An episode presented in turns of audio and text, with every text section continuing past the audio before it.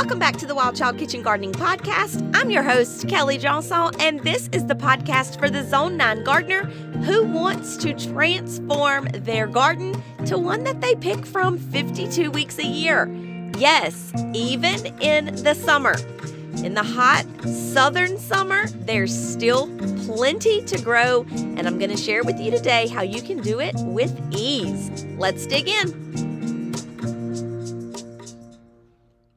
Welcome back to the podcast. This is episode 26, and I am so glad that you're here today. I'm going to talk to you about how you can make the summer garden so easy. Now, you might be thinking that there is no way possible that that could ever happen.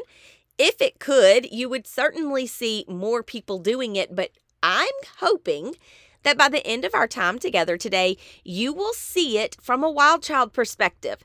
You will learn how to work with your seasons instead of trying to force things that just don't do in certain times of the year. We have such a unique growing climate in zone 9 that really there's always something to grow. It just takes a little bit of education and someone in your corner encouraging you to give it a try for you to branch out from the quintessential southern tomato. Now, listen, I'm all about a summer tomato, okay? I will be the first person to tell you that I'm anxiously waiting for mine to ripen. But I also know when to call it quits on a tomato. Once that weather gets hot, they start dropping their flowers. Once the fruit starts ripening and, and you've harvested a ton off of it, the stink bugs start just really taking the plants away. That is a sign, y'all. That is nature telling us it's time to do something different. I think what ends up happening is we don't know what to do different, so we just don't do anything at all. That rolls out the red carpet for the summer gardening troubles we talked about last week. If you haven't gone and listened to episode 25, take a listen. There's a lot there for you that I think you will find very encouraging. We're all doing the same thing. We're all in this together. We all want these summer gardens that thrive. I think William Longgood said it best. He says, A summer garden offers a tranquility like no other time of the year. It's so true, but you might be thinking, not in my backyard. In my backyard, the summer garden is dry and thirsty and tired. That's the words we use when we describe our summer gardens, and it is all true. But it doesn't mean that the garden should just end. In fact, our busy schedules don't mean that the garden should just end either. The fact that it's hot outside, that our plants are spent, None of those things mean that we should just wave the white flag in the garden. Instead, if we start to live seasonally, if we start to see our garden the way that it was intended to be seen, I really want you to see this with me today. If you walk out into your backyard garden, even right now, what you're going to know beyond a shadow of a doubt is that it's summer. Your strawberries are producing. Your squash and zucchini have tons of flowers. Your cucumbers are everywhere. Your tomatoes are green. In a couple of months, it's going to be even more evident. You're going to have sparse tomato plants because you've been picking for the last 60 days. You're going to have cucumbers that are brown and crispy on the edges of their leaves. You're going to have squash and zucchini that are just done and your peppers and your eggplant are just going to be taken off. Your okra is going to be beautiful. That tells us it's summer. If you go into the grocery store, you would never know what season it is. If you go into home decor stores, you would certainly not know what season it is. In many, if you go into one in the summer, it looks like Halloween. This is not the way nature works. This is the summer. This is the season of bounty. It's the season of plenty. It's the season of ripe tomatoes, watermelons, lots of cucumbers, and stuffed peppers. If we continue to think about our gardens this way and live our life in season, we understand the importance of working with the calendar, not working against it. And we're going to do that both in our gardens and in our life. And what I'm telling you is going to happen is you are going to find that your life is much more full. Your satisfaction level is sky high. You lay your head down at night and think that was a day well lived. It all starts with the garden. And when we let the garden lead the way, we start to see things very differently. Think about it for a second. The spring garden. What is the words that come to mind when you think of spring? You think of new growth. You think of green. You think of full of life, right? Exactly what that garden is a new chance and a new opportunity. When you think of the summer, what do you think of? You think of fun. You think of excitement. The garden's the same exact way. When you think of the fall, you see that slow down, don't you? It's that beckoning to cozy. We want everybody around the table. We want a sweater. And the garden just makes us feel that way with all of its beautiful oranges and yellows that are ready to be picked. In winter, the garden is still, slow, quiet. Those are the same exact adjectives I would use to describe my life in the winter, right? I want to be hunkered down and hibernating, don't you? It's soups and lots of warmth. The garden is the same exact way. It looks as though nothing's happening, but in reality, so much is happening. This is the beauty of nature, it is the beauty of the seasons. When God created the seasons, He created them to be a way that we should live, a way that we can model after. And when we do that, our life just makes so much more sense. I want you to start right now in your garden thinking about living seasonally. I want you to go out to your garden and I want you to think about all the things that are growing right now. Everything you see, think about it. What is that going to look like in a couple of months? And what is your life going to look like in a couple of months? If you're anything like me, your tomatoes are going to be out, your cucumbers are going to be out, your squash and zucchini is going to be out, your peppers and eggplant are going to be thriving, your melons are going to be almost ready for harvest, and your pumpkins are just going to be turning colors. That is so exciting, right? I want us to see the summer garden for all the magic that it is. But we can so easily get caught up in the idea that the summer garden is a burden, that it's too much work, that it's too hot, that there's too many pests, and there's too many disease. And for a lot of us, that is 100% accurate. But what if all of that was simply because we weren't doing all that we could do to get the most out of our garden in this season? Today, I'm going to show you exactly how to do that. I want to start today by giving you some options for your summer garden. Now, for most of us, we kind of lump spring and summer together, but I want to change your thinking on that a little bit. It's because by mid July, pretty much everything that you planted in spring is those words that we talked about earlier tired, thirsty, spent. What can you do with them? Well, you can always trade them out for something else, like sweet potatoes, peanuts, southern peas like field peas and crowder peas, lima beans. You can always plant nothing but okra. These are things we call our hands off summer gardening varieties.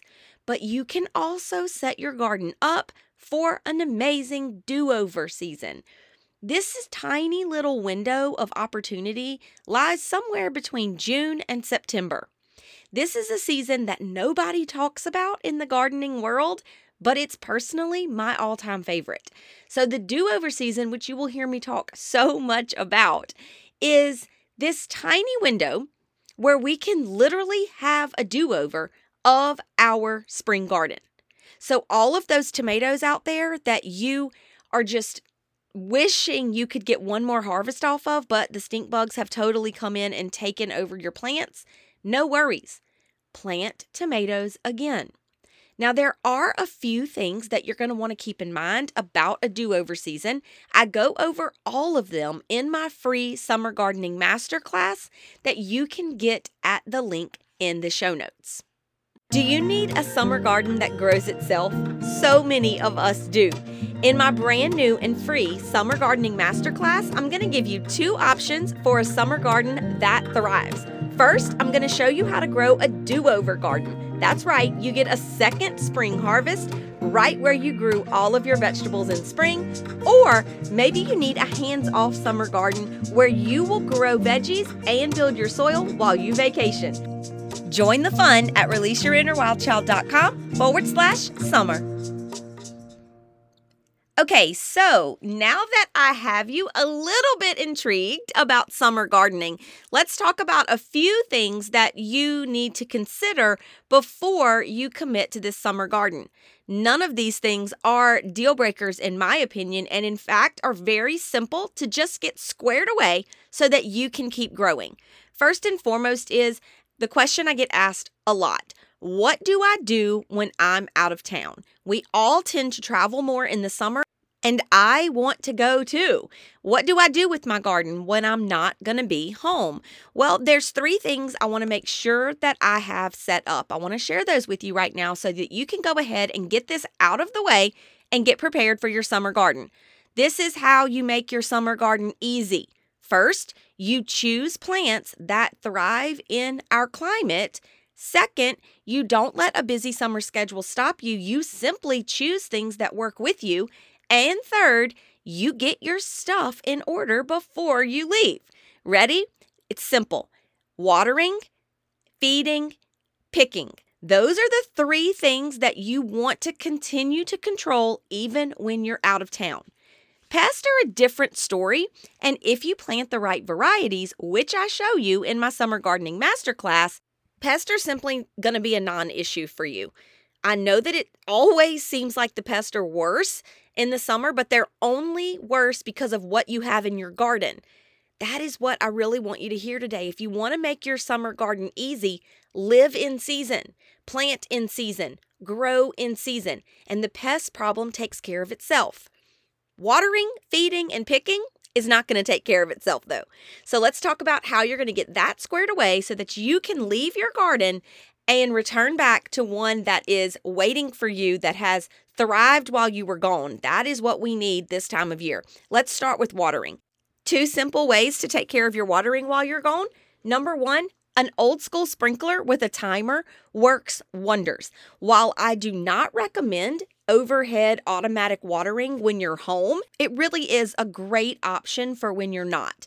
So if you're going to choose to use a sprinkler, always put it on a timer. This will make things so easy for you, and then you don't have to worry. Timers are very inexpensive and can be programmed to go off for a certain number of minutes in the morning and a certain number of minutes in the evening. This is going to take away all of your stress when you're thinking about what am I going to do about watering while I'm gone.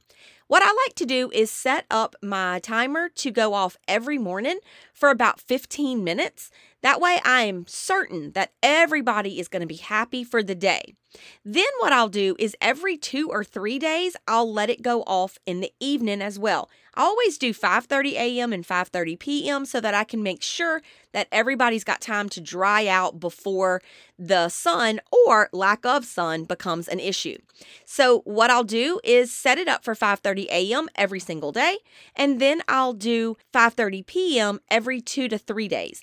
This means that I'm making sure I'm not overwatering, but I'm also making sure that nobody gets too thirsty to where they're beyond repair. In the summer in the south, we tend to get a lot of rain. So we want to be careful with this. And I also do not recommend this if you're not growing in raised beds. Raised beds are so forgiving. They make overwatering next to impossible. But if you're in the ground, you really could do more damage than if you didn't water at all while you were gone.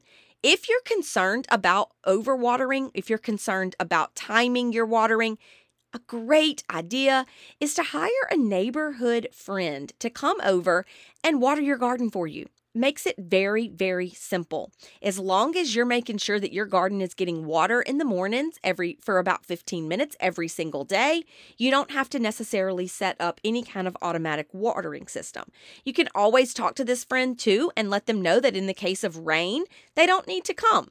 And one way that you can always entice folks to come take care of your garden for you while you're gone is give them all the pickings. It's a pretty good deal. I never have any trouble finding someone to come water for me. And if I do, the automatic sprinkler on the timer is going to be my next option. Remember, it doesn't have to be fancy. It does not have to be permanently placed in your beds. This is an old school sprinkler, the kind that we ran through when we were kids. That's what you're using here. And you're just setting it up on a timer at the hose bib. So it's not anything fancy. It's just something to get you through in a pinch. Okay, so now that you've got your watering squared away, let's talk about feeding. Feeding is super simple here, guys, especially if you are growing the wild child way, because as we grow in the wild child gardening method, we are constantly feeding our soil. That means a lot of times we can walk away from our gardens and come back to gardens that are growing better than when we were here. We tend to be a little bit of a helicopter mom, and you will learn quickly when you walk away from your garden that your garden is just fine without you. So, with that being said, no worries about feeding. Feed real good before you leave and then walk away. Finally, we need to go over one more thing, and that is going to be your pickings. One thing that is so important in your summer garden is to keep those pests at bay. The very favorite thing of all summer pests is going to be rotting fruit. You cannot imagine how fast your garden will turn into a complete buffet if you leave fruit on the vine too long. For this reason, you're going to pick everything before you leave I'm talking even if it's just starting to ripen. Always pick your tomatoes right as they start to turn color. We call that blushing. You want to get them inside as soon as they turn. Let them ripen in the windowsill. They're never going to taste any different, I promise. For your squash and zucchini, you may need to harvest a little bit smaller than you normally would. Same for your cucumbers. And for your beans, go ahead and get as many off as possible. This is going to help make sure that you do not roll out the red carpet for pests and come home to a ravaged garden that you will spend the rest of the summer fighting to get back into play. Do you see how this works, guys? When we garden and we live in season, we really do take so much of the burden off of ourselves. I find that so often we treat our garden like the neighborhood home decor store. We do not see it as something that necessarily needs to be seasonal. But oh, how it does. The garden leads the way. Let it show you what you should be doing with your time in each season. And I'm telling you, you will have the best model you could ever possibly ask for. If you want a summer garden that's easy, follow its lead. Let it show you what it needs and be an in season gardener.